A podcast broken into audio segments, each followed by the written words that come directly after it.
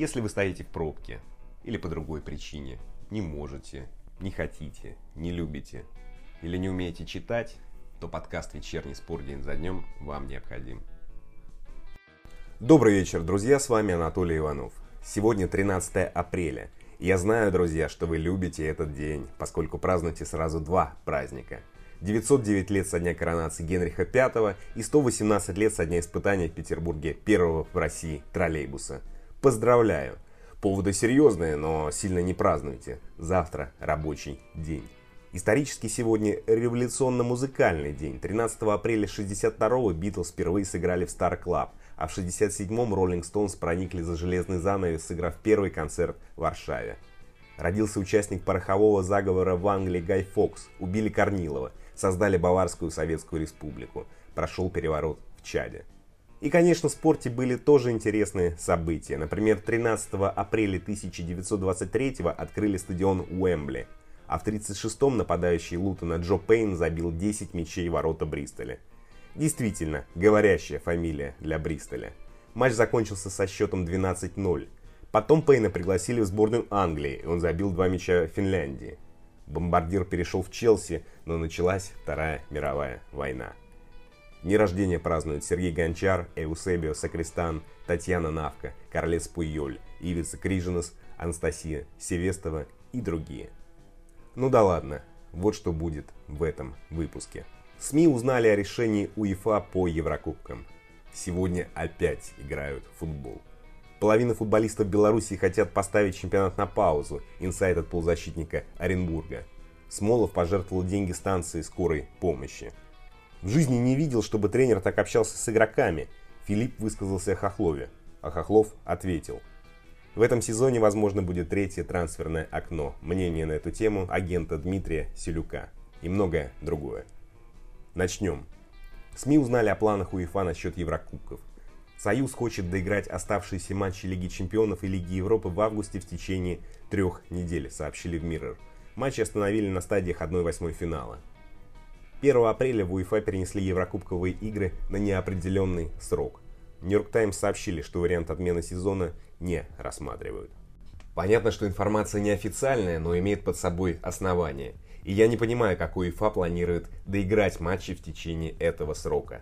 Это и так большое количество игр, плюс наверняка национальные турниры также будут идти в эти даты. Что команды будут играть каждый день, а что с пандемией, Ситуации в странах различаются, вопросов много. Но одно можно сказать с уверенностью. Нас ждут самые странные матчи в истории Лиги Чемпионов и Лиги Европы. Идем дальше. Сегодня опять играют в футбол. Увы, к сожалению. Четвертый тур чемпионата Беларуси. Славия Мозырь против Руха. И я вспоминаю русскую классику, Некрасова. Мужик, что бык втемяшится в башку, какая блажь. Колом ее оттуда не выбьешь, упирается. Лукашенко все настаивает, и настаивает, и настаивает, и настаивает, и настаивает. И в Беларуси, по данным университета Джонса Хопкинса, 2578 официальных случаев заражения COVID-19, 203 поправившихся и 26 погибших. Но Лукашенко, видимо, продолжает настаивать. Хорошо, что люди в Беларуси сознательные по большей части, на матчи почти не ходят. И футболисты, естественно, не хотят играть. Об этом YouTube-каналу «Чеснок» рассказал полузащитник Оренбурга Федор Черных, игравший в республике. Вот что он заявил. «Знаю, что в Беларуси половина футболистов сейчас хочет закончить играть. У многих семьи, не дай бог кто-то заразится. Думаю, если такие обстоятельства, нужно делать паузу», — сказал Черных. И, друзья, сложно представить, какой стресс испытывают белорусские футболисты. За ними следят в других странах, иронизируют на ситуации в стране, уровнем футбола, да еще и риск для здоровья — и от этих нервов, переживаний футбол точно, уровень футбола точно не возрастет. Я надеюсь, что Беларуси все-таки одумаются в ближайшее время. Перейду к хорошей новости. Частенько критикуемый нападающий локомотива Федор Смолов пожертвовал миллион рублей московской станции скорой помощи. По данным телеграм-канала Мутко Против, на эти деньги купили респираторы, маски и бактерицидные лампы и медицинские очки. Конечно, можно опять поворчать, что Федор мог дать больше, но зачем ворчать? Его и так никто не заставлял жертвовать сумму. Остаемся в России. Немец из «Динамо» Максимилиан Филипп дал большое интервью «Спорт-24». В нем он высказал удивление манере общения с игроками бывшего главного тренера Дмитрия Хохлова. Филипп заявил, «Как тренер порой общался с игроками, я такого в жизни не видел. Например, разговоры после матчей. Он вел себя не просто строго, а грубо. Можно сказать игроку, что он сыграл дерьмово, но при этом вести себя уважительно с командой. Матч Сочи. И мы, и они играли так себе, но Сочи забил прекрасный гол. В перерыве Хохлов меня заменил. Не понял почему, но это ладно. На следующий день сказал мне, если тебе не интересно играть за нас, можешь идти. И совсем потерял мое уважение, сказал Филипп. Разумеется, журналисты Спор24 позвонили Хохлову, чтобы узнать его правду. Вот что он сказал. Слова Филиппа? Честно говоря, я не помню, чтобы он мне что-то говорил. То, что я заменил Филиппа, да, меня не устраивало, как он играл в том матче против Сочи. Я бы не сказал, что я разговаривал с Филиппом грубо. Я никогда себе не позволял общаться с футболистами в грубой манере. Может быть, для него какие-то вещи оказались непривычными в России, заявил Хохлов. Друзья, без комментариев, разбираться, кто кому нагрубил или не нагрубил, мне ну, совершенно неинтересно. Идем дальше. В этом сезоне, возможно, будет третье трансферное окно. Об этом телеканалу АРД рассказал директор ФИФА по футболу Джеймс Китчинг. Но чиновник не раскрыл планов, конкретики, дат, почти ничего не сказал. Как это будет происходить? Когда? Как технически? Будет ли окно единым? Вопросов много, вопросов очень много. Разумеется, порассуждать на эту тему я попросил агента Дмитрия Селюка. Слушаем но я буду делать, э, как э, сложится ситуация. На сегодняшний день никто не может э, реально сказать, как оно будет, потому как будет зависеть от открытия стран и, ну, соответственно, там футбола в разных странах. И ведь дело в чем? Дело в том, что вот смотрите, итальянцам вроде как, опять же, вроде как, с начала мая они вроде как начинают тренироваться. Я думаю, я думаю, что испанцы тоже начнут э, конец апреля, потому что динамика идет положительная. Но сегодня, сегодня, например, в Испании начали потихонечку отпускать э, некоторые возможности выхода на работу, то есть, например, строители, там некоторые э, районы, например, вот Каталонии, э, где, ну, скажем, нулевой коронавирус, ну так, сократился угу. практически до нуля. И вот это постепенный выход из самоизоляции, да, там как бы начинает происходить по микроскопическим шагами.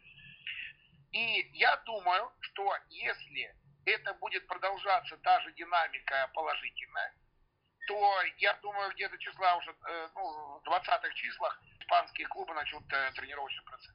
20-х числах вот. мая или апреля? Никакой э, апреля. Апреля, вот, да? Даже да, так? Да, да, да. Ну, где-то вот... Но, в общем, может быть, сделают так, знаете, с 1 мая будут тренироваться, и где-то 31 мая э, начнется везде чемпионат. Угу. И в Италии, и в Испании. Э, Дмитрий Дмитриевич, если говорить про трансферное окно все-таки, это, наверное, осень, октябрь, примерно так, да, будет, Нет, если из ну, временных рамок вот исходить? Же, это вот мы сейчас с вами говорим, как оно везде будет. Это же ведь дело в чем?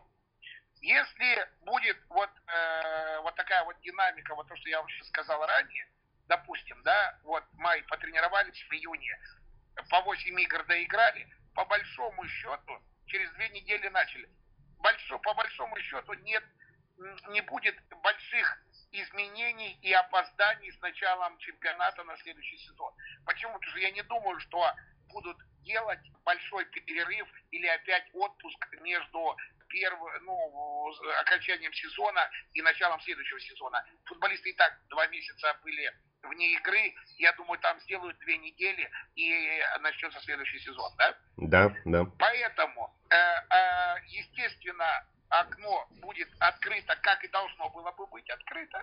Но вот э, я думаю, то, что имеет в виду, к примеру, там УЕФА или ФИФА, возможно, сделают дополнительно, если, во-первых, будут не успевать, раз, для стран, кто там не успели, и некоторые страны, ну вот, например, допустим, возьмем, может быть, Россию, Россия, к примеру, допустим, как бы позже, да, идет по графику, чем европейский. В России, я думаю, только пик будет э, этого коронавируса э, где-то на майские праздники.